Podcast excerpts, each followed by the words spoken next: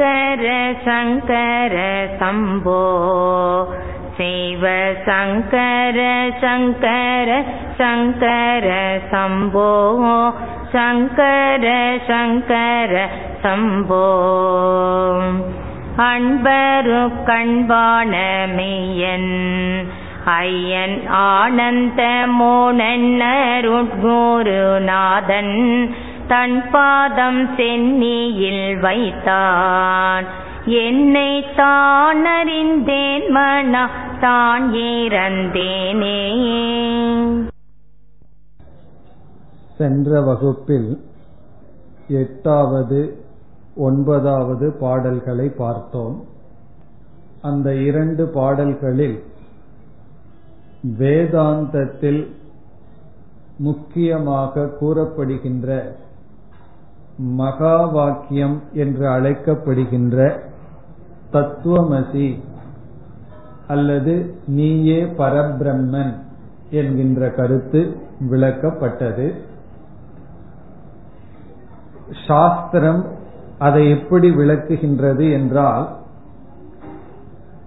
உண்மை சொரூபமான ஆத்மாவிடம் உண்மையற்ற இந்த உடல்கள் கலந்திருக்கின்றது. பிறகு உண்மை சொரூபமான பிரம்மத்திடம் உண்மையற்ற மித்யாவான இந்த உலகம் கலந்திருக்கின்றது. அப்படி கலந்திருக்கின்ற உலகத்தையும் நீக்கி பிறகு நம்முடைய உடல்களையும் நீக்கி இந்த எந்த ஒன்று எந்த ஒரு அறிவு சொரூபம் இருக்கின்றதோ அந்த அறிவு சொரூபமே பிரம்மன். என்று விளக்கப்படுகின்றது. அதைத்தான் பார்த்தோம். உள்ளதும் இல்லதும் ஆகி முன் உற்ற உணர்வதுவாய் உன் உளம் கண்டதெல்லாம் தன் தல் எனச் சொல்லி. உள்ளது இல்லது என்றால் காரிய காரணமாக இருக்கின்ற இந்த உலகம் நமக்கு பொருளாக விஷயமாக இருக்கின்றது. அவைகளையெல்லாம் தல் என்று சொல்லி அவைகளையெல்லாம் நீக்கி பிறகு என்ன சொல் சொன்னான்? என்னை தானாக்கி கொண்ட சமர்த்தை பார்த்தோழி என்றார். என்னை வந்து அவராக ஆக்கி கொண்டார். பிறகு பாராதி பூதம் நீ அல்ல என்று இந்த ஸ்தூலமான உடல் நீ அல்ல. பிறகு சற்று ஆராய்ந்து பார்த்தால் இந்திரியங்கள் மெய்வாய் கண் மூக்கு செவி என்ற இந்திரியங்களும் பிறகு கரணம் என்றால் அந்த கரணமும் நீ அல்ல.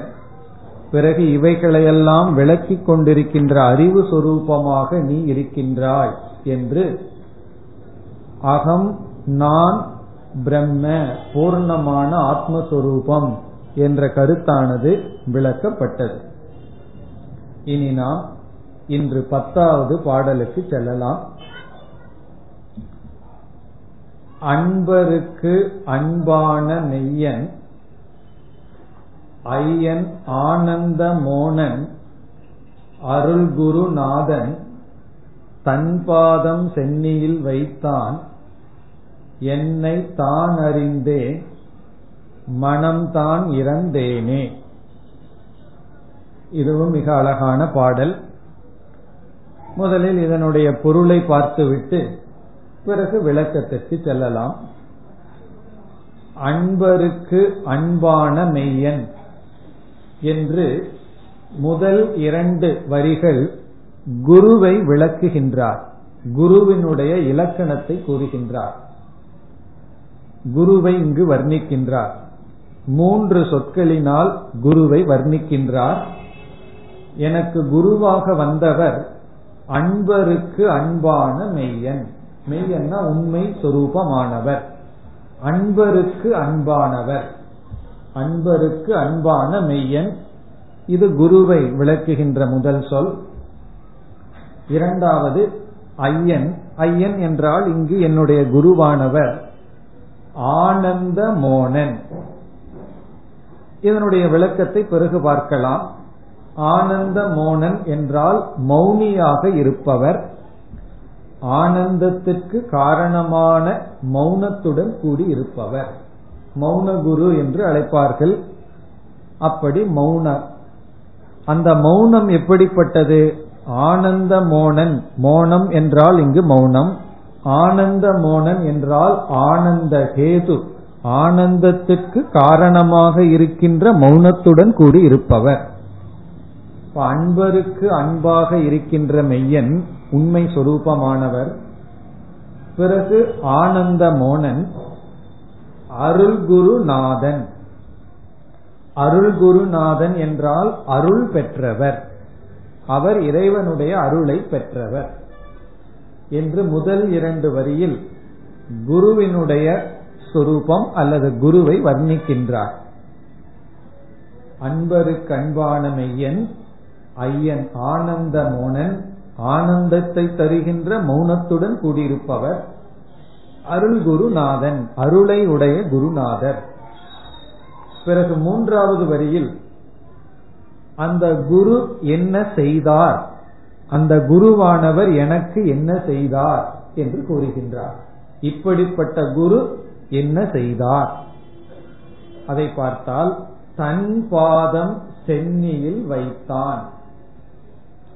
அவருடைய பாதத்தை தன் பாதம்னா குருவினுடைய பாதத்தை சென்னியில் என்றால் என்னுடைய தலையில் சென்னியில் என்றால் என்னுடைய தலையில் வைத்தார். அவருடைய பாதத்தை என்னுடைய தலையில் வைத்தார். இது வந்து குரு எனக்கு என்ன செய்தார் என்பதை குறிக்கின்றது. இதனுடைய விளக்கத்தை பிறகு பார்க்கலாம். இனி அடுத்தது குரு என்ன செய்தார்? பிறகு நான் என்ன செய்தேன்? எனக்கு என்ன லாபம் கிடைத்தது? அவருடைய பாதத்தை என் தலையில் வைத்தார். பிறகு நான் இதனால் என்ன பலன் அடைந்தேன்? என்னை தான் அறிந்தேன். இது வந்து சிஷ்யன் கூறுகின்றான். அப்படி குரு செய்ததனால் எனக்கு கிடைத்த பலன் என்னை நான் அறிந்தேன். என்னை தான் அறிந்தேன். என்னை தான் அறிந்தேன் என்றால் என்னுடைய சொரூபத்தை நான் அறிந்தேன். இனி அடுத்ததாக என்னை நான் அறிந்ததனுடைய விளைவு என்ன? என்ன நான் தெரிஞ்சிட்டேன். அதனால என்ன ஆயிற்று? இதற்கு முன்னாடி என்னை நான் தெரியாமல் இருந்தேன். இப்பொழுது நான் என்னை தெரிந்து கொண்டேன். அதனுடைய விளைவு என்ன? இறுதியில் கூறுகின்றார் மனம்தான் இறந்தேனே. மனம்தான் இறந்தேனே என்றால் என்னை நான் அறிந்ததனுடைய விளைவாக என்னுடைய மனதை என்னுடைய மனமானது இறந்து விட்டது. மனம்தான் இறந்தேனேனா என்னுடைய மனது இறந்து விட்டது. இத வந்து சமஸ்கிருதத்துல மனோநாசம் என்றெல்லாம் சொல்வார்கள். யோக சாஸ்திரத்திலும் இப்படிப்பட்ட சொற்கள் எல்லாம் இருக்கின்றது. மனோநாசம். இத வந்து வேறொரு ஆசிரியர் அமணிபாவம் என்று சொல்வார். மனமற்ற நிலை. தாய்மானவரும் பல இடத்துல பாடியிருக்கின்றார். மனமற்ற பரிசுத்த நிலையை அருள்வாயாக என்று அவர் பல இடங்கள்ல எனக்கு மனமற்ற நிலை வேண்டும்னு பாடியிருக்கின்றார். இந்த இடத்துல என்ன பாடுகின்றார்? என்னுடைய மனம் இறந்து விட்டது இதுதான் இதனுடைய பொருள். அன்பருக்கு அன்பான மெய்யன் அன்பர்களுக்கெல்லாம் அன்பாக இருக்கின்ற குருவ குருநாதர் ஆனந்த மோனன் அருள் குருநாதன் தன் பாதம் சென்னியில் வைத்தான் அவருடைய பாதத்தை என் தலையில் வைத்தார் என்னை நான் அறிந்தேன் அதன் விளைவாக என்னுடைய மனதை நான் இழந்தேன். தன்னை இழந்தால் தன் நாமம் கெட்டால் தலைப்பட்டால் நங்கை தலைவன் தாளேன்னு சொல்வது போல என்னுடைய மனதை நான் என்னுடைய மனம் இறந்து விட்டது. மனம்தான் இறந்தேனே அப்படின்னு சொன்னா என்னுடைய மனம் இறந்து விட்டது. இனி நாம் இதில் இருக்கின்ற ஒவ்வொரு அம்சத்தை எடுத்து அதுல சில விளக்கங்கள் பார்க்கலாம். முதல் இரண்டு வரியில் தன்னுடைய குருவை மூன்று விதத்தில் வர்ணனை செய்கின்றார். மூன்று விதத்துல குருவினுடைய சுரூபத்தை அல்லது வர்ணனை செய்கின்றார். முதல் வர்ணனை என்னவென்றால் அன்பருக்கு அன்பானவன். இந்த அன்பருக்கு அன்பன் என்பது எதை குறிக்கின்றது என்று இப்பொழுது இதனுடைய உள்கருத்தை பார்க்க செல்கின்றோம். நம்மிடம் ஒரு அறிவு இருக்கின்றது. அந்த அறிவு நமக்கு பிரயோஜனத்தை கொடுத்துள்ளது. இந்த அறிவை நாம் அடைவதற்கு முன் அறியாமையினால் தவறான எதிர்பார்ப்புகளினால் நாம் எல்லாம் துயரப்பட்டு கொண்டிருந்தோம். பிறகு இந்த சரியான அறிவு வந்தவுடன் அந்த அறிவு மனப்பழுவிலிருந்து நம்மை நீக்கிவிட்டது. உடனே நமக்கு என்ன தோன்றும்? இதை நான் எல்லோரிடமும் சொல்ல வேண்டும். பகிர்ந்து கொள்ள வேண்டும். அவர்களும் மனப்பழுவிலிருந்து விடுதலை அடைய வேண்டும் என்று நாம் விரும்பி நாம் படித்த நாம் புரிந்து கொண்ட கருத்துக்களை எல்லாம் மற்றவர்களிடம் ஆர்வமாக சொல்ல போவோம். பிறகு நமக்கு எங்கிருந்து இந்த அறிவு கிடைத்ததோ அந்த வகுப்புகளை எல்லாம் அவர்களை அழைத்து பார்ப்போம். அதனுடைய விளைவு என்ன? உங்களுக்கே தெரியும். என்ன விளைவாகும்? என்றால் அவர்களுக்கு நாம் உபதேசம் செய்தால் வெறுப்பை தான் அடைவார்கள். நீ வேதாந்தம் பேச ஆரம்பிச்சிட்டியான்னு சொல்லி நம்ம வேதாந்தம் பேச ஆரம்பிச்சா கொஞ்ச நாள் வேதாந்தம் பார்கள் பிறகு வேதாளம் என்றே சொல்லிவிடுவார்கள் காரணம் என்ன? யாரும் அதிகமாக இதை விரும்புவதில்லை. நம்ம நல்லதைத்தான் சொல்றோம். நல்லதாச்சே நல்லதாச்சேன்னு நமக்கு ஒரு ஏக்கம் வரும். ஆனாலும் யாரும் விரும்புவதில்லை. காரணம் நாம் ஒரு அறிவை அடைய எவ்வளவு தவம் செய்து எவ்வளவு கஷ்டப்பட்டு எவ்வளவு ஸ்ரத்தையெல்லாம் நாம் அடைந்து அடைந்தோமோ அதே தவம் அதே நம்பிக்கை சிரத்தை யாருக்கு வருகிறதோ அவர்களால் தான் இந்த அறிவை அடைய முடியும். அதனால சாஸ்திரத்துல குருவுக்கு அல்லது யாரெல்லாம் வேதாந்தம் படிக்கிறார்களோ அவர்களுக்கு ஒரு முக்கியமான நியதி ஒரு ரூல் சொல்லப்பட்டிருக்கிறது. என்னவென்றால் இந்த அறிவை கேட்பவர்களுக்குத்தான் கொடுக்க வேண்டும். இத வந்து ஏங்கி விரும்பி கேட்கணும்.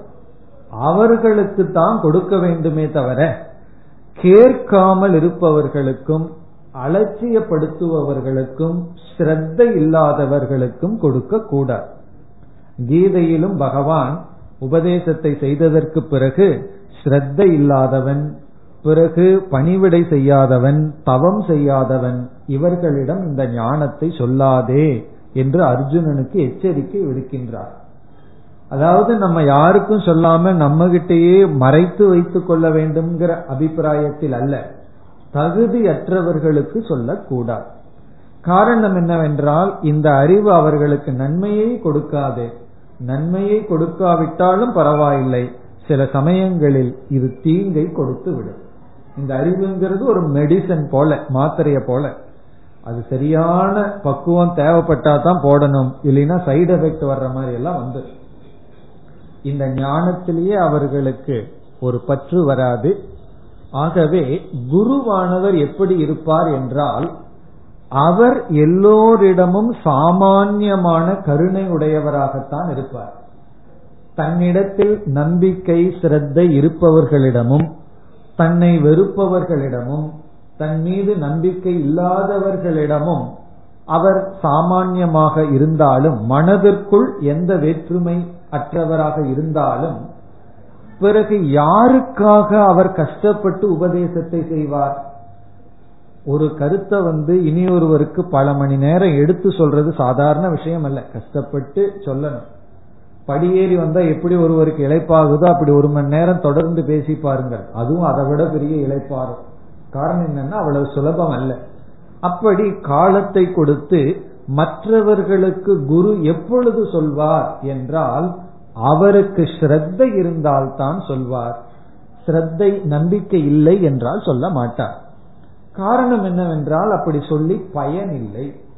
அப்படி குருவானவர் அன்பர்களுக்குத்தான் அன்பராக இருப்பார். அன்பர்கள் என்றால் தன்னிடத்தில் ஸ்ரத்தையுடையவர்களுக்குத்தான் இவர் குருவாக இருப்பார். மற்றவர்களுக்கு இவர் குருவாக இருக்க மாட்டார். சாதாரணமா இருந்துட்டு போயிடுவார்.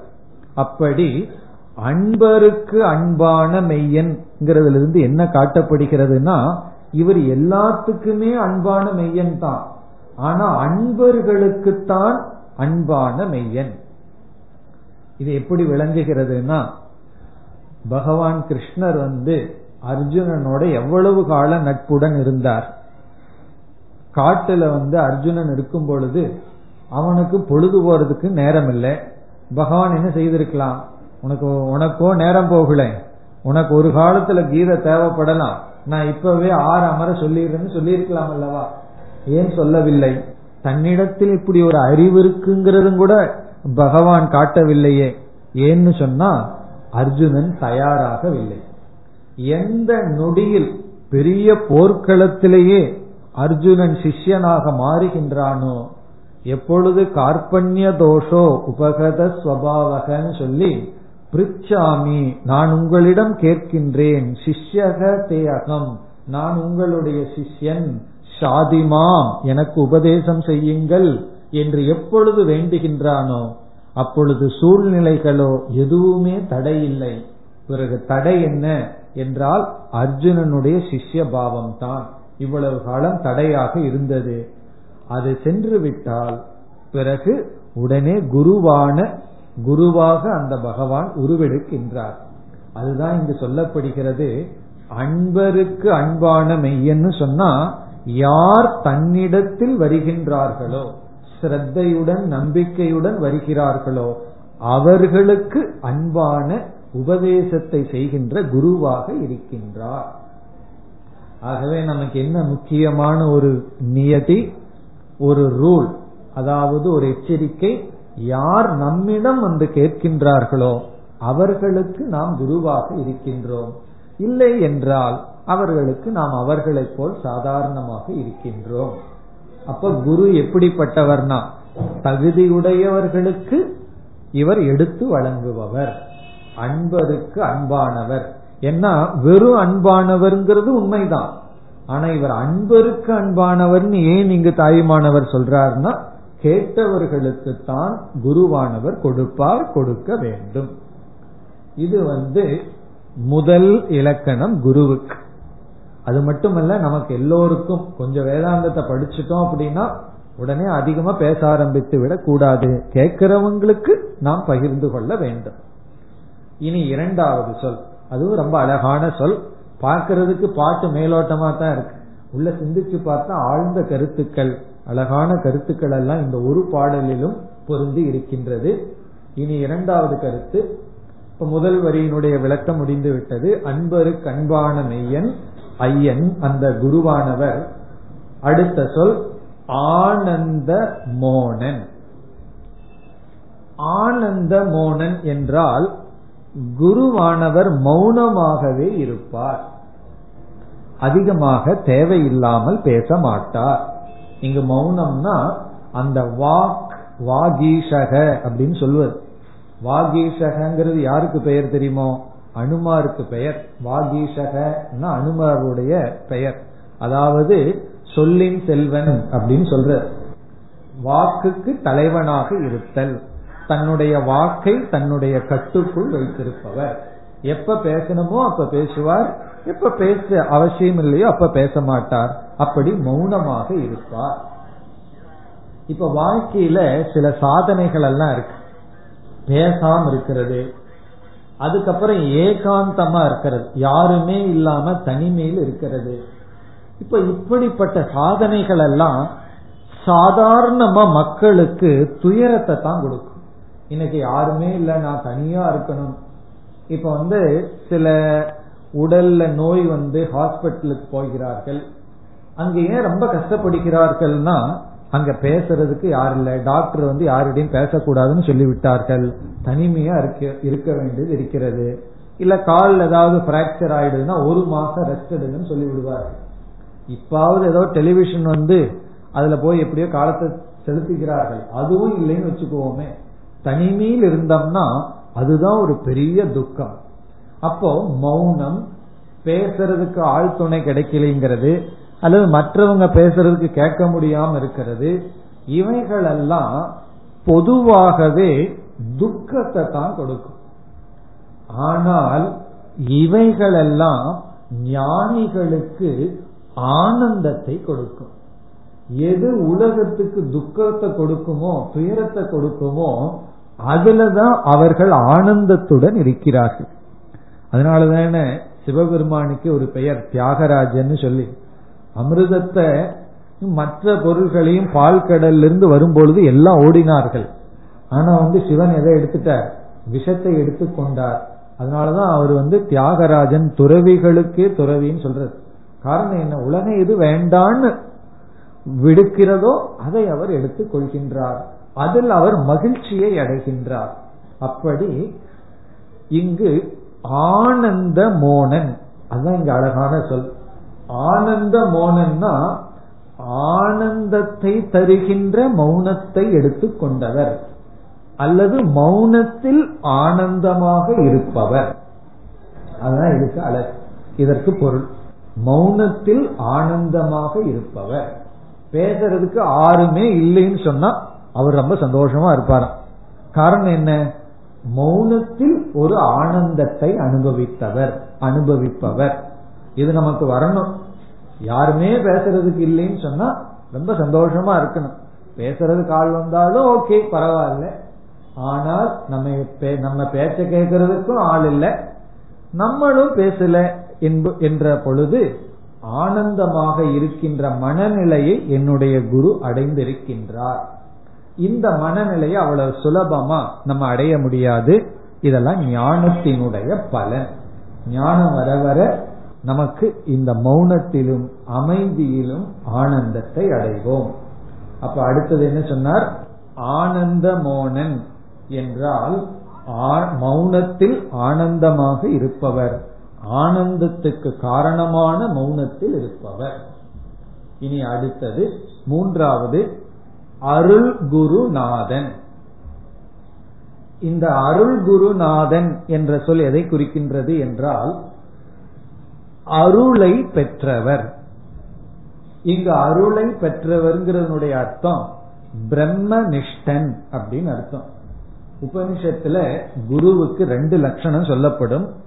ஒன்று ஸ்ரோத்ரியன். பரம்பரையாக வந்துள்ள குருவிடம் பாடம் கேட்டிருக்க வேண்டும். அப்படி முறையா படிச்சிருந்தா தான் இவர் முறையா மற்றவங்களுக்கு எடுத்து சொல்ல முடியும். சிலர் எவ்வளவுதான் படிச்சிருந்தாலும் அவர்களுடைய வாழ்க்கைக்கும் படிப்புக்கும் சம்பந்தம் இல்லாம இருக்கும். அவர்களை வச்சுட்டு என்ன செய்வது? அவர்களிடம் வேதாந்தம் கேட்டோம்னு வச்சுக்குவோமே. வேதாந்தத்துல நமக்கு ஒரு பிடிப்பு வர என்ன அவரு பின்பற்றாரா இப்படி எல்லாம் சொல்றதுக்கு? என்று அவருடைய உபதேசத்தில் ஒரு நம்பிக்கை நமக்கு வராது. அவர் எவ்வளவுதான் வேதாந்தம் சொல்லிட்டு இருந்தாலும் வேதாந்தத்தினுடைய பலனை அவரே அடையவில்லை என்றார். அதற்கு ஒரு உதாரணம் சொல்வார்கள். நம்ம சமையல் பண்ணிட்டு இருக்கோம். சமையல் பண்ணிட்டு இருக்கும் பொழுது அந்த சாம்பார்லயோ ரசத்திலேயோ இந்த கரண்டி இருக்கே அது உள்ள இருந்துட்டே இருக்கும். ஆனா அந்த கரண்டி வந்து சுவைய அறியாது. அப்படி தர்வி பாக்கரசம் ந ஜானாதின்னு சொல்வார்கள். தர்வினா கரண்டி. கரண்டி எப்படி சாம்பாரினுடைய சுவையை அறியாதோ ஆனா சாம்பாருக்குள்ளேயே இருக்கும். அதே போல சில ஸ்பூன் வந்து நீங்க ஊறுகாய்க்குள்ள போட்டு வச்சிருப்பீங்க. அது ஊறுகாய்க்குள்ளேயே அந்த ஸ்பூன் இருக்கும். ஆனா அந்த ஸ்பூன் ஊறுகாயினுடைய சுவையை அறியாது. அது போல வேதாந்தத்துக்குள்ளேயே இருந்தாலும் வேதாந்தத்தினுடைய சுவையை அறியாமல் இருந்தால் அவர்களிடம் கேட்டா நமக்கு என்ன ஒரு உற்சாகம் வரும்? அப்படி இல்லாம அந்த பலனை அனுபவித்தவர்கள். அதுதான் இங்கு அருள் குருநாதன் அத வந்து சித்பவானந்த சாமி விதம் சொல்வார்கள். நாம் அறிவு பெற்றாலும் போதாது அருள் பெற்றிருக்க வேண்டும் என்றெல்லாம் சில சமயங்களில் கூறுவார். அறிவு பெற்றால் மட்டும் போதாது அருள் பெற்றிருக்க வேண்டும். அதனுடைய அர்த்தம் என்னன்னு சொன்னா அந்த அறிவுக்கு எந்த தடையும் இல்லாத அளவு நாம் தவம் செய்து அறிவில் நிலை பெற்றிருக்க வேண்டும். அறிவில் நிலை பெற்றிருப்பதுதான் அருள் பெற்றிருத்தல். பகவானுடைய அருளை நான் பெற்றிருக்கிறேன்னு என்ன அர்த்தம்? அந்த அறிவில் நான் நிலை பெற்றுள்ளேன். அப்படி அருள் குருநாதன். அருள் குருநாதன் என்றால் அருளை பெற்றவர். இவ்விதம் முதல் இரண்டு வரியில நம்ம பார்த்தோம்னு சொன்னா குருவினுடைய தன்மையை வர்ணித்தார். அன்பருக்கு அன்பான மெய்யன் ஒன்று. இரண்டாவது ஆனந்த மௌனன் அவர் வந்து மௌனமாக அதில் ஆனந்தமாக இருக்கின்றார். மூன்றாவது அருள் குரு நாதன். இனி நம்ம மூன்றாவது வரைக்கும் வருகின்றோம். குரு என்ன செய்தார்? நமக்கு வந்து குரு செய்தது என்ன?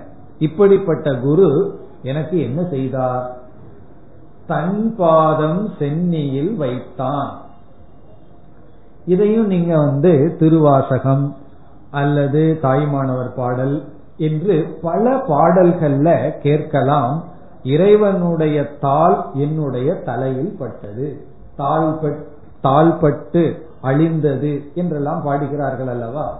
அப்படி எப்பொழுதெல்லாம் பக்தி நூல்களில் இறைவனுடைய பாதம் என்னுடைய தலையில் பட்டது என்று சொல்கிறார்களோ அதற்கு வேதாந்த ரீதியாக என்ன பொருள் என்று பார்த்தால் அவருடைய தாள் என் தலையில் பட்டது என்பதற்கு என்னுடைய அகங்காரத்தை நீக்கினார்.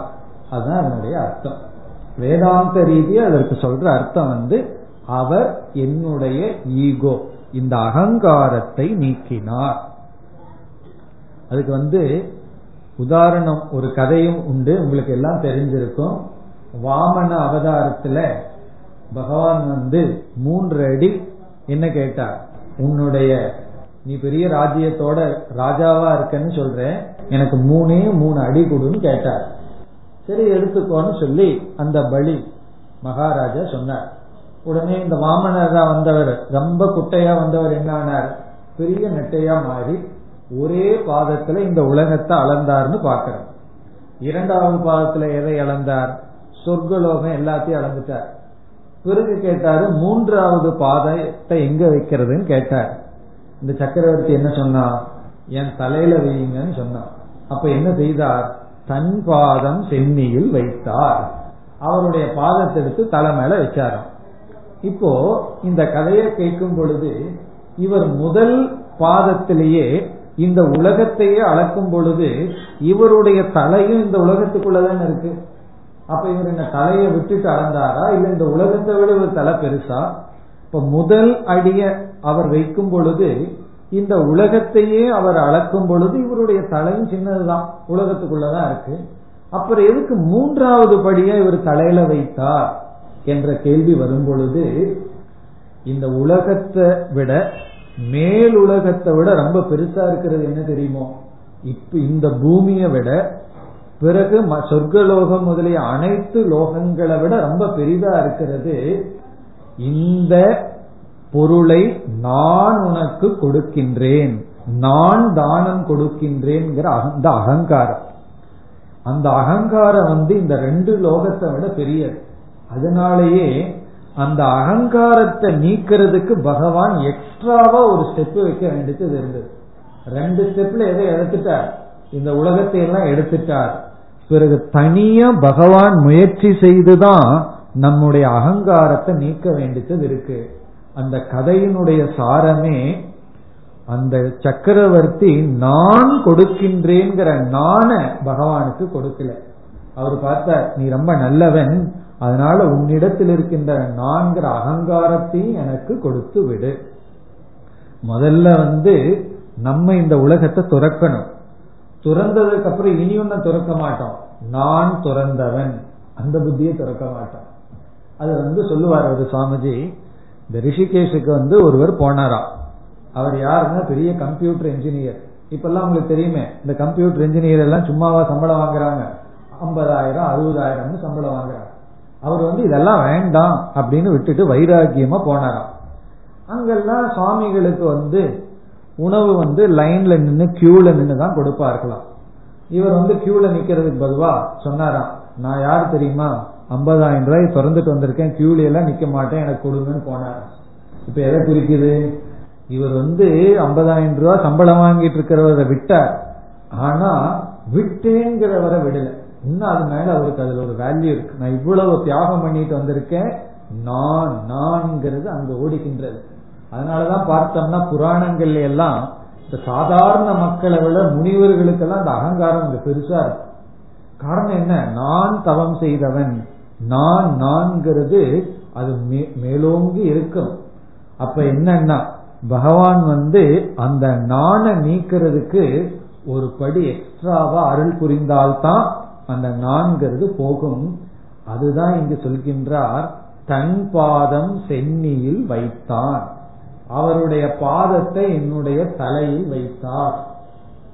அதனுடைய அர்த்தம் என்னன்னு சொன்னா என்னுடைய அகங்காரத்தை நீக்கினார் கர்வத்தை நீக்கினார். இப்போ கர்வம்னு ஒன்னு இருக்கே ஒருவருக்கு பதவி கிடைச்சிருக்கு அந்த பதவியினால கர்வமா நடந்து கொள்வார்கள். எது வரைக்கும் தான் அந்த பதவி இருக்கிற வரைக்கும் தான். ஒருவருக்கு பணம் கிடைச்சிருக்கு அந்த பணத்தினால கர்வமா நடந்து கொள்கிறார். இந்த கர்வம் எவ்வளவு நாள் இருக்கும்னா பணம் இருக்கிற வரைக்கும் பணம் போனா கர்வமும் போயிடும் இந்த அகங்காரமும் போயிடும். ஒருவருக்கு வந்து அறிவு இருக்கு அல்லது இளமை இருக்கு எவ்வளவு நாள்னா அல்லது அழகு இருக்கு எவ்வளவு நாள்னா அது இருக்கிற வரைக்கும் தான். இப்படி மற்ற கர்வங்கள் எல்லாம் அது போனா போயிரும்.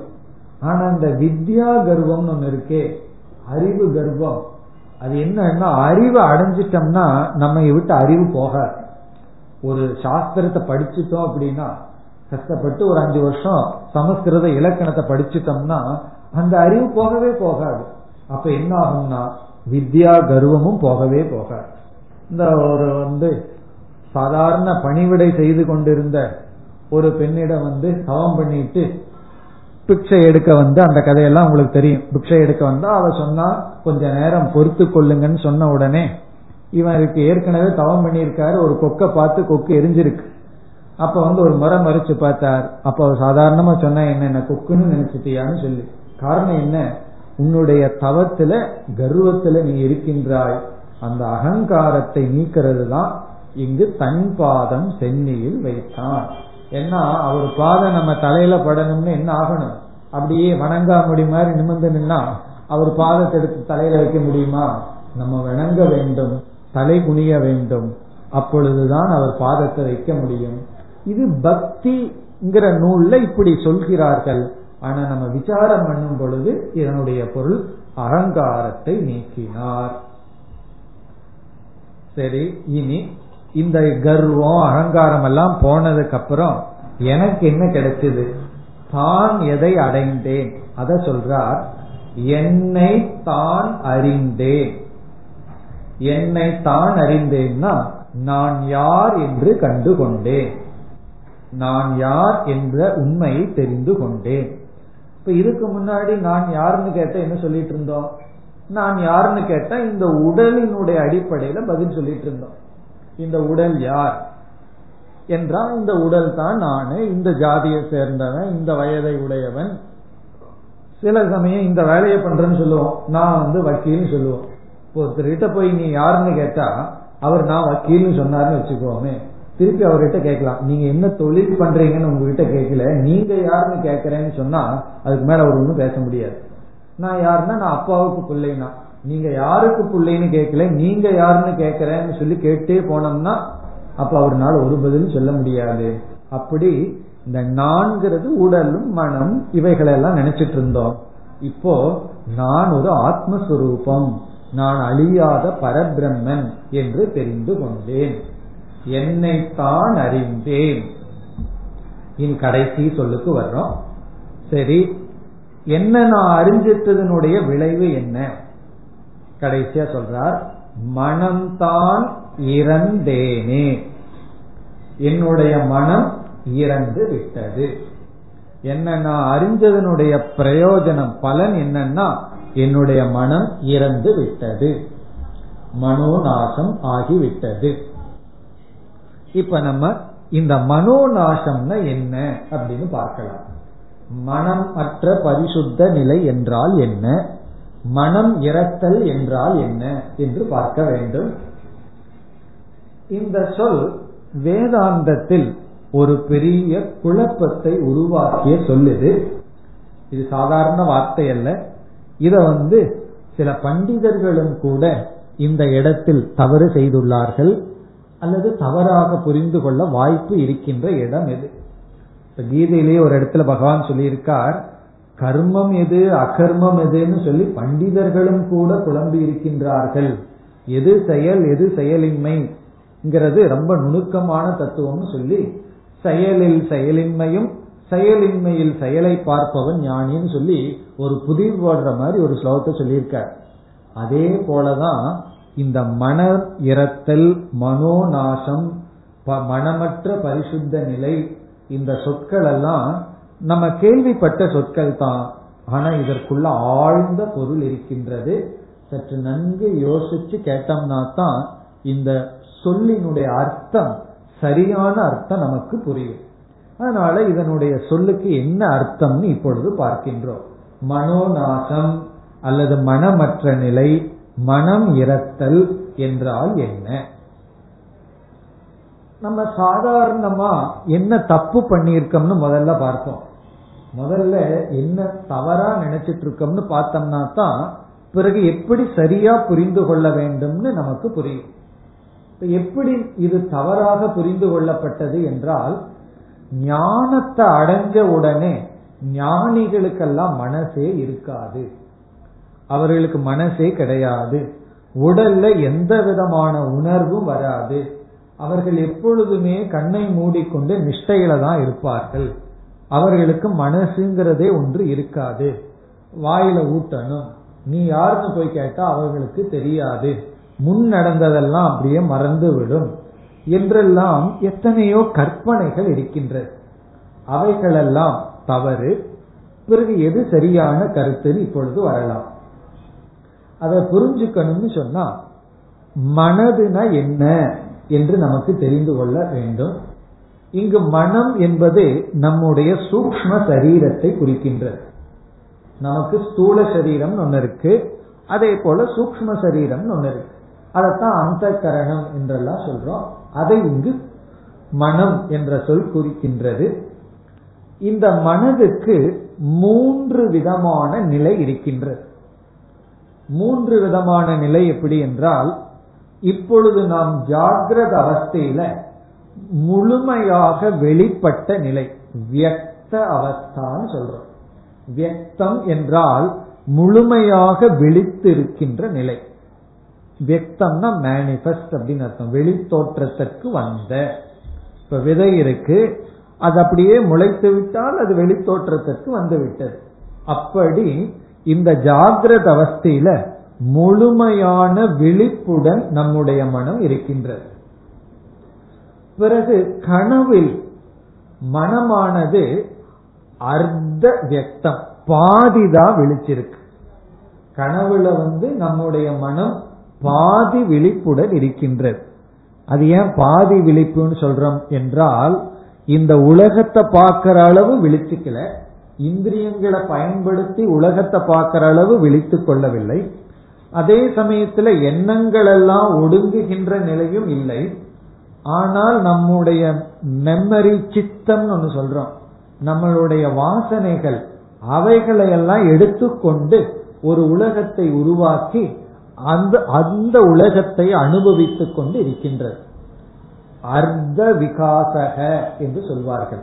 அர்த்த விகாசகன்னு சொன்னா பாதி விழிப்பு அல்லது ஓரளவு தான் வெளிப்பட்டு இருக்கிறது இது மனதுக்கு இரண்டாவது நிலை இரண்டாவது அவஸ்தை. விழிப்பு நிலையில முழுமையா விழிச்சிருக்கு. கனவு நிலையில பாதி விழிப்புடன் இருக்கின்றது. பிறகு ஆழ்ந்த உறக்கத்தில் டீப் ஸ்லீப்னு சொல்றமே அப்படி ஆழ்ந்த உறக்கத்தில் மனமானது அவ்வியக்த அவஸ்தைக்கு செல்கிறது. அவ்வியக்தம்னா வெளித்தோற்றத்துக்கு வராத அதைத்தான் நம்ம லயம் என்று சொல்கின்றோம். தமிழ்ல உறக்கம்ங்கிறது சமஸ்கிருதத்துல லயம். லயம் என்றால் வெளித்தோற்றத்திற்கு வராத அவ்வியக்த அவஸ்தை என்று சொல்கின்றோம். இந்த மனமானது வெளித்தோற்றத்திற்கு வராத நிலையில் அது இருக்கின்றது. இந்த விதை உறக்கம் எல்லாம் கிராமத்துல சொல்லுவார்கள். ஒரு விதைய வந்து நீங்க பூமியில போடாம அப்படியே கொஞ்ச நாள் வச்சுட்டு இருந்தா அந்த விதை என்ன பண்ணுதான்? தூங்கிட்டு இருக்கான். பேசாம இருக்கு. சந்தர்ப்பம் கிடைக்கும் போது அது மேல வருகிறது. அப்படி ஆழ்ந்த உறக்கத்தில் மனம் அவ்வியக்த அவஸ்தையில் இருக்கிறது. இப்படி இந்த மனதுக்கு மூன்று அவஸ்தைகள்.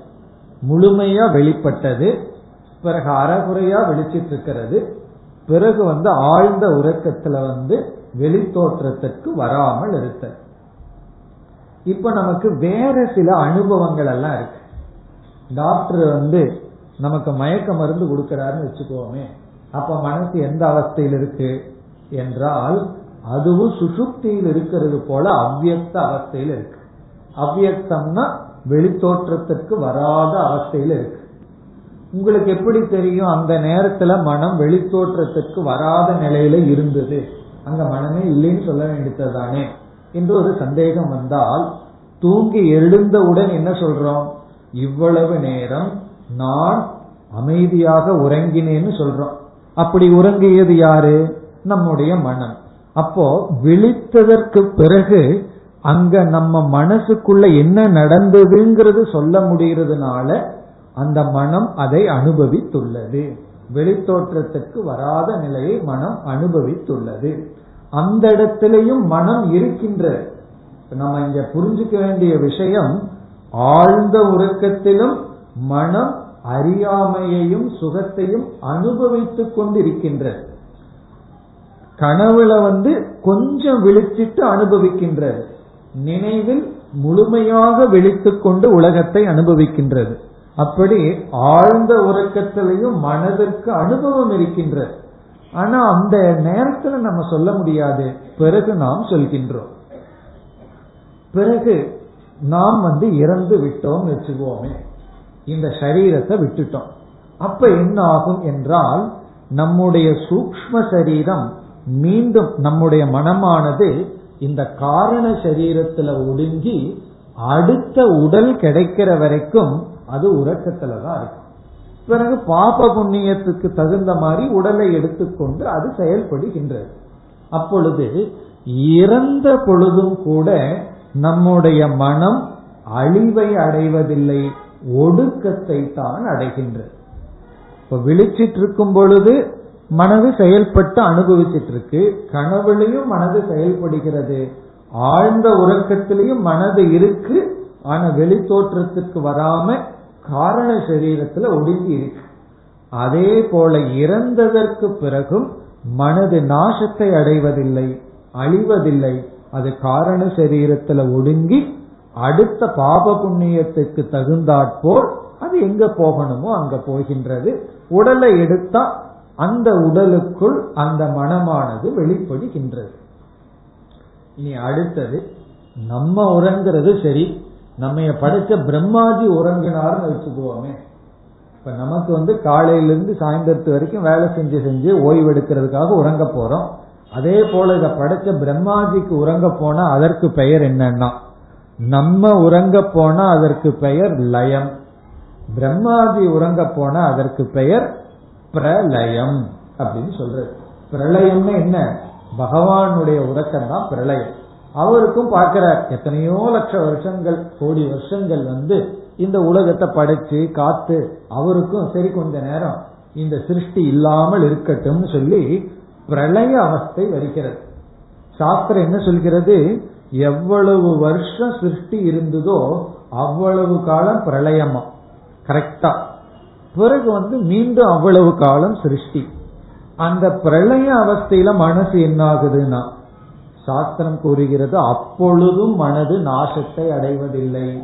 அப்பொழுதும் காரண சரீரத்துல ஒழுங்கி பிறகு அடுத்த சிருஷ்டி வரும் பொழுது பாப புண்ணியத்திற்கு தகுந்தாற்போல் மீண்டும் அந்த ஜீவன் அந்த ஒரு உடலை எடுத்து மனம் இந்த உடலுக்குள் இருந்து செயல்படுகின்றது. அப்போ நமக்கு வேதாந்த எதை புகட்டுகிறதுனா எக்காலத்திலும் ஒருவனுடைய மனம் முழுமையான அழிவை அடைவதே இல்லை. அது வந்து தூங்க போனாலும் சரி நம்ம தூங்கினாலும் சரி அல்லது பகவானே தூங்கினாலும் சரி பிரளயம் வந்தாலும் சரி மனம் எல்லா காலத்திலும் அழியாமல் காரண சரீரத்தில் ஒடுங்கி இருக்கின்றது. இது உண்மை என்றால் இங்க வந்து மனம்தான் இறந்தேனேன்னு சொல்றாரே அதனுடைய அர்த்தம் என்ன? மனம் இறந்து விட்டது அப்படிங்கிற அர்த்தம் என்ன? இப்ப நம்ம அந்த அர்த்தத்துக்கு வரும் பொழுது ஒரு ஞானி ஒருவன் ஞானத்தை அடைஞ்சு ஞானில ஞானத்துல நிஷ்டையை அடைந்து விட்டான் இங்கு வர்ணித்தது போல ஒரு குருநாதர். அவர் இறந்து விடுகின்றார். அவருடைய கதி என்ன? அத உபனிஷத் சொல்லும் பொழுது இப்ப நம்ம சாதாரண மக்கள் இறந்து விட்டால் அவர்களுடைய இந்த ஸ்தூல உடல் என்ன ஆகி விடுகின்றது? நம்ம இறந்துட்டா நம்ம உடல் என்ன ஆகும் பஞ்சபூதத்தோட கலந்து விடுகின்றது. நம்ம இதே உடல் இப்படியே இருப்பதில்லை. எரிச்சுட்டாங்கன்னா சாம்பிளா போய் அந்தந்த பூதத்துடன் கலந்து விடுகிறது. பிறகு புதிய உடலை நம்ம எடுக்கிறோம். ஆனா புதிய உடலை ஒரு அறியாமையில் இருக்கிற ஜீவன் எடுத்தாலும் மனசு அழிவதில்லைன்னு பார்த்தோம். ஆனா ஞானிக்கு என்ன ஆகின்றது? இந்த ஸ்தூல உடல் எப்படி அந்தந்த பூதங்களுடன் சேர்ந்து விடுகிறதோ அதுபோல இந்த மனதுமே ஐந்து சூக்மமான பூதத்தில் ஆனதுதான்.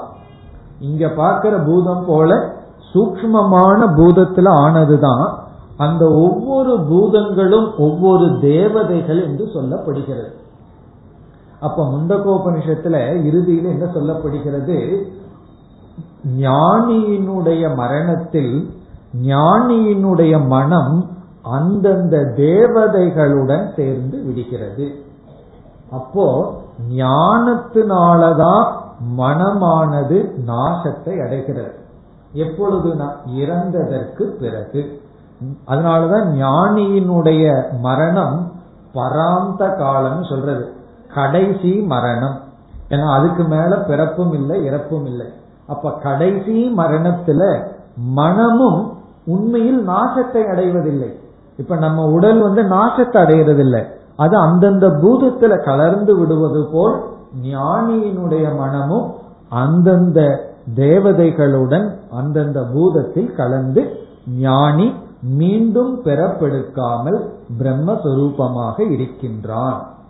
அப்போ மனோநாசம் என்பதற்கு நம்ம ரெண்டு பொருள் பார்க்க போறோம். முதல் பொருள் வந்து ஞானி இறந்தால் அந்த மனம் நாசத்தை அடைந்து விடுகிறது. நாசத்தை அடைகிறதுன்னு சொன்ன என்ன அர்த்தம்? எப்படி ஸ்தூல உடல் அஜானிக்கு அந்த பூதத்துல கலந்து விடுகிறதோ அப்படி ஞானிக்கும் கலந்து விடுகின்றது. இது ஒரு பொருள். இனி இரண்டாவது பொருள் என்னவென்றால் சாஸ்திரம் என்ன சொல்கிறது? ஞானிக்கு இறந்ததற்கு பிறகு அவனுடைய மனம் மீண்டும் பிறப்பெடுக்காமல் மற்ற பூதத்துல கலந்துடுதுன்னு சொன்னாலும் அவன் உயிரோடு இருக்கும் பொழுதே அவனுடைய மனம் நாசத்தை அடைந்து விட்டது என்றே நம்ம சொல்றோம். அந்த இடத்துலதான் நமக்கு குழப்பம் வருகிறது. இது வரைக்கும் குழப்பம் கிடையாது. என்ன சாஸ்திரம் என்ன சொல்லிடுது உயிரோடு இருக்கும் பொழுது அவனுடைய மனம் நாசத்தை அடைந்து விட்டதுன்னு சொல்லும் பொழுது அதை எப்படி புரிந்து கொள்ள வேண்டும்? அந்த இடத்துலதான் நம்ம முக்கியமான இடத்துக்கு வர்றோம் கருத்துக்கு வருகின்றோம். அதை எப்படி புரிஞ்சுக்கிறோம்னு சொன்னா ஒரு பொருள் இருக்கு. அந்த பொருள் வந்து முக்கியமா ஒரு வேலையை செய்து கொண்டு இருக்கு. அந்த முக்கியமான வேலையை அந்த பொருள் எப்பொழுது செய்கின்ற திறனை இழந்து விடுகிறதோ அப்பொழுது நம்ம என்ன சொல்லலாம்? அந்த பொருளே நாசத்தை அடைந்து விட்டதுன்னு சொல்றது வழக்கம். ஒரு பொருள் அந்த பொருளுக்குன்னு முக்கியமான ஒரு செயல் இருக்கு ஒரு சக்தி இருக்கு. அதை இழந்து விட்டால் நம்ம அந்த பொருளே நாசத்தை அடைந்து விட்டதுன்னு சொல்லலாம். எப்படின்னா ஒரு விதை இருக்கு மரத்தினுடைய விதை. அந்த மரத்தினுடைய விதையினுடைய முக்கியமான அம்சம் என்ன? அதற்குள்ள ஒரு உயிர் இருந்து உயிரோட்டம் இருந்து நம்ம வந்து நிலத்துல விதைக்கும் பொழுது மரமாக வருது. அதுதான் விதையினுடைய முக்கிய செயல். சப்போஸ் அந்த விதையை ஒரு கால் நாம் அந்த விதைய இந்த வடச்சட்டியில வச்சு நல்லா வறுத்துட்டோம்னு வச்சுக்குவோமே. அதுக்கப்புறம் நீங்க வறுத்து போய் பூமியில போட்டு எவ்வளவுதான் தண்ணி ஊத்தி பாருங்க. அது வருமா? என்றால் அது வராது. அப்போ விதை வறுக்கப்பட்டு விட்டால் அந்த விதைய வந்து பார்த்துட்டு இருக்கும் பொழுது அதை நம்ம உடைச்சோ அதை நாசப்படுத்தவே வேண்டாம். அது விதை வடிவமா கையில் இருக்கும் பொழுதே நம்ம என்ன சொல்லலாம்? இந்த விதை நாசத்தை அழிவை அடைந்து விட்டதுன்னு சொன்னா அது தப்பா? அது தவறு கிடையாது. விதை அழிந்து விட்டதுன்னு சொல்றையே கையில் இருக்கேன்னா அதே போல முட்டை இருக்கே அதை நீங்க நல்லா பாயில் பண்ணிட்டு என்ன சொல்லலாம்? அதுக்கு ஏதோ பேர் சொல்வார்கள் அதெல்லாம் சொல்லாம இந்த முட்டை வந்து நாசத்தை அடைந்து விட்டதுன்னா நாசத்தை அடைந்து விட்டதுதான். நல்ல முட்டையை பாயில் பண்ணி கோழி கிட்ட கொண்டு போய் கொடுத்து பாருங்க. அது என்னதான் அடகாத்தாலும் அதுல இருந்து கோழி குஞ்சு வராது. அப்ப அந்த முட்டை வந்து அதனுடைய தன்மையை இழந்து விட்டது. அதே போல நம்ம மனது உயிரோடு இருக்கும் பொழுது நம்ம ஜீவன் முக்தர்களாக இருக்கும் பொழுது சாதாரணமா மனதினுடைய காரியம் என்ன? விதையினுடைய காரியம் மரமா வர்றது. அதே போல மனதினுடைய சாதாரணமான செயல் நம்மை பந்தப்படுத்துவது. மனமேவ மனுஷானாம் பந்த மோட்சயோகோ காரணம் சொல்றோம். நமக்கு பந்தத்துக்கு நம்ம மனசு தான் காரணம். நமக்கு மனசு வந்து சாதாரணமா நமக்கு துயரத்தை கொடுத்துட்டு தான் இருக்கு. அது எப்படி தெரியுதுன்னு சொன்னா விழிச்சிட்டு இருக்கும் போது மனசு இருக்குது அல்லவா அப்பொழுதுதான் நமக்கு கஷ்டம். ஆழ்ந்து உறங்கும் பொழுது மனசு இல்லை துக்கமும் இல்லை. அதாவது ஒரு கோடீஸ்வரன் உறங்கினாலும் பெரிய பண்டிதம் உறங்கினாலும் ஒண்ணுமே தெரிய படிக்க தெரியாத ஒரு முட்டாள் தொங்குனாலும் பிச்சைக்காரன் தொங்குனாலும் ரெண்டு பேர்த்துக்கும் ஒரே ஒரு சுகம்தான். பிறகு சுகத்திலையும் துக்கத்திலையும் எப்ப வேற்றுபாடுனா மனசு வந்தாச்சா? துக்கமும் சேர்ந்து வந்தாச்சு. சுகமும் சேர்ந்து வந்தாச்சு. அப்போ பொதுவா நம்முடைய மனதானது நமக்கு துயரத்தை கொடுத்து கொண்டே வருகிறது. இந்த துயரத்தை கொடுத்து கொண்டு வருகின்ற மனதுல துயரத்தை கொடுக்கும் தன்மையை நீக்கிட்டோம்னு வச்சுக்கோமே. இதே நமக்கு மனசு பாரமா இருக்கு. சொல்றோம் அல்லவா? இன்னைக்கு எனக்கு மனசு ஏனோ பாரமா இருக்குன்னு. சொல்லுவோம் அனுபவிச்சுட்டு இருக்கோம் இப்படி இந்த பாரமா இருக்கிற மனசு நம்மையினாலேயே தூக்க முடியாத பழுவாக இருக்கின்ற மனசு வந்து நமக்கு ஒரு அழகான வாகனமாக மாறிவிட்டால் நம்மையே நம்ம வந்து இப்ப மனசை சுமந்து போயிட்டு இருக்கோம் சுமக்க முடியாம ஒரு பெரிய சுமையா இருக்கு. சுமந்துட்டு இருக்கோம் அந்த மனசு வந்து எப்படி முருகனுக்கு மயில் வாகனம் இருக்கிறது போல இங்க வாகனமா இருக்கு.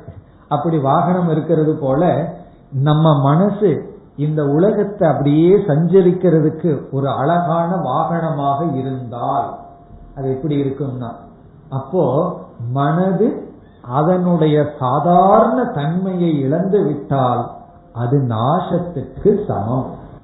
மனோநாசம் என்பதனுடைய பொருள் மனம் துயரத்தை கொடுக்கின்ற தன்மையை இழந்து விட்டது. அதுதான் அர்த்தம். மனம் இறந்து விட்டது என்றால் மனமற்ற பரிசுத்த நிலையை எனக்கு தா என்று தாய்மானவர் கேட்கும் பொழுது துயரத்தை கொடுக்காத மனதை எனக்கு தா. துயரத்தை கொடுக்கிற மனசை நீ மாற்றி அமைத்து விடு. அப்படி உருமாற்றி விடு. இது வந்து தவத்தினாலும் ஞானத்தினாலும் கைகூடும் அப்ப தவம்னு சொன்னாவே இந்த உருமாற்றுதல் அப்படி உருக்குதல். அப்படி நம்முடைய மனதையே நாம் மாற்றி அமைத்தல். அப்படி மாற்றி அமைச்சிட்டோம்னு சொன்னா நம்ம முன்ன இருந்த மனசுக்கும் இப்ப இருக்கிற மனசுக்கும் பார்த்தா ஆச்சரியமா இருக்கும் இதெல்லாம் வேதாந்தத்துல சொல்லி சொல்லி மகிழ்வார்கள். நான் முன்ன வந்து இந்தந்த வார்த்தைக்கு இப்படி துயரப்பட்டு கொண்டிருந்தேன். இப்பொழுது அந்த வார்த்தைகள் எல்லாம் எனக்கு ஒரு நகைச்சுவையாக இருக்கிறது. ஒருவர் அப்படித்தான் சொன்னார். என்னை வந்து ஒருவர் ஒவ்வொரு நேரமும் என்னை வந்து திட்டிக் கொண்டும் அவமதித்து கொண்டு இருக்கும் பொழுது நான் அந்த வார்த்தைகளை எல்லாம் எடுத்து எடுத்து என் மீது போட்டுக்கொண்டு துயரப்பட்டு இருந்தேன். இந்த கொஞ்ச வருஷம் வேதாந்த கேட்கறதுல அந்த வார்த்தைகள் எல்லாம் அர்த்தமற்று போய்விட்டது. அவரை நினைச்சா எனக்கு வந்து ஒரு ஒரு ஒரு நகைச்சுவையா இருக்கு. ஏன்னா அவர் ஏமாந்துட்டாருன்னு நினைச்சு என்ன? அவர் திட்டும் பொழுது இவன் துயரப்படணும்னு நினைச்சிட்டு தானே திட்டுவாரு. அவர் திட்டுறாரு எனக்கு சிரிப்பு வருது. அப்ப இதுல யார் ஏமாந்தவர்கள்? அவர் தான் ஏமாந்துட்டார். காரணம் என்னன்னா என்னுடைய மனம் மாறி விட்டது அப்படி மனோநாசம் மனம் இறத்தல் என்றால் துயரத்தை கொடுத்து கொண்டிருக்கின்ற மனம் துயரத்தை கொடுக்கும் சக்தியை இழந்து விடுதல். அதாவது துயரப்படணும்னு பொறாமப்படணும் ஆசைப்படணும் நினைச்சாலும் கூட மனசுனால அப்படி பட முடியாது. அப்படி என்னை நான் அறிந்ததனுடைய விளைவு என்னுடைய மனம் நாசத்தை அடைந்து விட்டது. இப்பொழுது வந்து மனதை நான் சுமக்கவில்லை. மனம் என்னை சுமந்து கொண்டு இருக்கின்றது. மனம் ஒரு நல்ல வாகனம். ரமண மகர்ஷி ஒரு உதாரணம் சொல்லுவார். ஒருவன் வந்து வியாபாரி தலையில பழங்கள் எல்லாம் பெரிய கூட நிறைய பழத்தை வச்சுட்டு ரயில் மேல ஏறி உட்கார்ந்து என்ன செஞ்சான்? அந்த தலை மேலேயே அந்த கூடையை வச்சுட்டே பயணம் போயிட்டு இருந்தான். அப்போ சொன்னாரா ஒருத்தர் உனக்கு கொஞ்சம் அறிவு இருக்கா? நீ வந்து மற்ற நேரத்துல இதை சுமந்துட்டு போலாம். இப்ப எந்த ரயில் ஒன்ன சுமக்குதோ அதே ரயில் உன்னுடைய கூடையும் சுமக்கும். அதை தலையிலிருந்து எடுத்து ஏன் கீழே வைக்க கூடாது அந்த ரயிலும் சேர்ந்து சுமக்குமேன்னு சொன்னாராம். அது போல நம்ம இப்ப என்ன பண்ணிட்டு இருக்கோம்? எல்லாத்தையும் எடுத்து தலையில வச்சுட்டு இருக்கோம். ஆனா நம்ம பகவான் தான் சுமந்து போயிட்டு இருக்க? அதை எடுத்து பகவானுக்கு கொடுக்க தெரியல. சுமையை எடுத்து அவருக்கு கொடுக்க தெரியல. அதனால சுமை நம்ம கிட்ட இருக்கு. நம்ம கிட்ட என்ன பெரிய சுமை என்ன தெரியுமோ? நம்ம நினைச்சிட்டு இருக்கோம் வீடு கட்டணும் பையனை படிக்க வைக்கணும் எத்தனையோ சுமை இருக்கேன்னு. அதெல்லாம் இல்ல. நம்முடைய சுமை நம்முடைய மனம். நம்ம மனதைத்தான் நம்ம சுமக்க முடியவில்லை. இப்ப என்ன ஆகி போச்சுன்னா மனம் பழுவாக இல்லை. மனம் வாகனமாக மாறிவிட்டது. அந்த உயிரோடு இருக்கிற வரைக்கும் ஜீவன் முக்தனாக நல்ல மனதுடன் வாழ்ந்து கொண்டு வருகின்றோம். அதைத்தான் இங்கு சொல்கின்றார். மனம்தான் இறந்தேனே. அப்ப மனோநாசம்னு என்ன அர்த்தம்? உயிரோட இருக்கிற வரைக்கும் ஞானிகளினுடைய மனம் துயரத்தை கொடுக்கும் சாதனமாக இல்லை. அவர்களுக்கு அலங்காரமாக இருக்கின்றது. முன்ன அலங்கோலமா இருந்தது. இப்ப வந்து அலங்காரமாக மாறிவிட்டது. அது மனோநாசம். இப்ப ஜீவன் முக்தனா இருக்கிற வரைக்கும் மனம் எனக்கு பழுவாக இல்லை என்றால் அது மனது நாசத்தை அடைந்து விட்டது. இந்த இடத்துல நாசம்னு சொன்னா உயிரோட இருக்கிற வரைக்கும் சாதாரணமா மனசு செயல்பட்டு இருக்கோம் ஆனா துயரத்தை கொடுக்காது. நமக்கு பந்தத்தை கொடுக்காது. அது மனோநாசம். பிறகு இரண்டாவது மனோநாசம் என்ன? அதைத்தான் முதல்ல பார்த்தோம். இந்த ஞானி பிராரப்த கர்மம் முடிந்து இறந்ததற்கு பிறகு பிராரப்தம் முடிஞ்சு இறந்து போயிடுறார். அப்ப என்ன ஆகும்னா ஸ்தூல உடல் எப்படி பஞ்சபூதத்துல கலந்து விடுகிறதோ அதே போல சூக்மமான மனதும் அந்தந்த தேவதைகளுடன் கலந்து மீண்டும் பிறப்பெடுப்பதில்லை. அப்படி அனைத்து கர்மங்களும் அப்பொழுது நாசத்தை அடைகிறது. உண்மையிலேயே அந்த நேரத்துல தான் மனது முழுமையான நாசத்தை அடைகிறது. அதுவரைக்கும் இப்போ ஒரு விதை இருக்கு நிலக்கடலை இருக்கு வீட்டுக்கு வருது அதை நீங்க என்ன செய்கிறீர்கள்? இந்த குளிர் காலத்துல அதை போய் அப்படியே ரோஸ்ட் பண்ணி சாப்பிட்டா நல்லா தான் இருக்கும். அதை ரோஸ்ட் பண்ணி உப்பு மிளகு பொடி எல்லாம் போட்டு வச்சிடுறீங்க அப்ப என்ன ஆச்சுன்னா அந்த விதை நாசத்தை அடைந்து விட்டது அப்புறம் என்ன செய்யறோம் சாப்பிட்டு முடிச்சதுக்கு அப்புறமும் அந்த விதை முழுமையான நாசத்தை அடைகிறது. அது போல உயிரோட இருக்கிற வரைக்கும் ஞானத்தை அடைஞ்ச உடனே என்ன சொல்லலாம்? என்னுடைய மனம் நாசத்தை அடைந்து விட்டது. நான் வந்து அந்த ஆள் அல்ல. முன்ன இருந்த ஆள் வேற இப்ப இருக்கிற ஆள் நான் வேறு. அப்போ மனம் எனக்கு ஒரு பழுவாக இல்லை. பிறகு மனதின் மேல் நான் அமர்ந்து பவனி வருகின்றேன். அது மனோநாசம். பிராரப்தம் முடிஞ்சதற்கு பிறகு பிறகு அந்த மனம் அப்பொழுதும் உண்மையிலேயே நாசத்தடையல. எதுவுமே நாசத்தடையாது. அப்பொழுதும் நம்முடைய மனம் அந்தந்த தேவதைகளுடன் கலந்து விடுகின்றது. பிறகு அந்த ஜீவன் மீண்டும் பிறப்பெடுப்பதில்லை.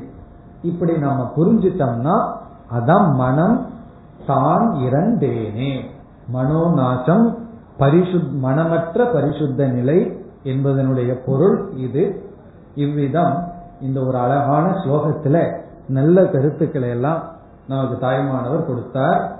எப்படிப்பட்ட குரு என்ன அவர் செய்தார் நான் என்ன அடைந்தேன்? பிறகு இறுதியில என்னுடைய மனம் நாசத்தை அடைந்தது.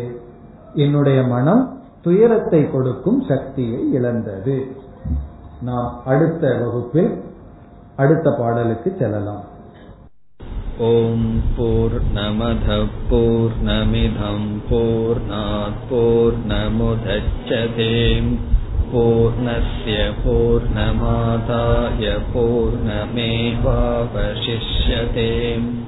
ॐ शान्ति शान्ति शान्तिः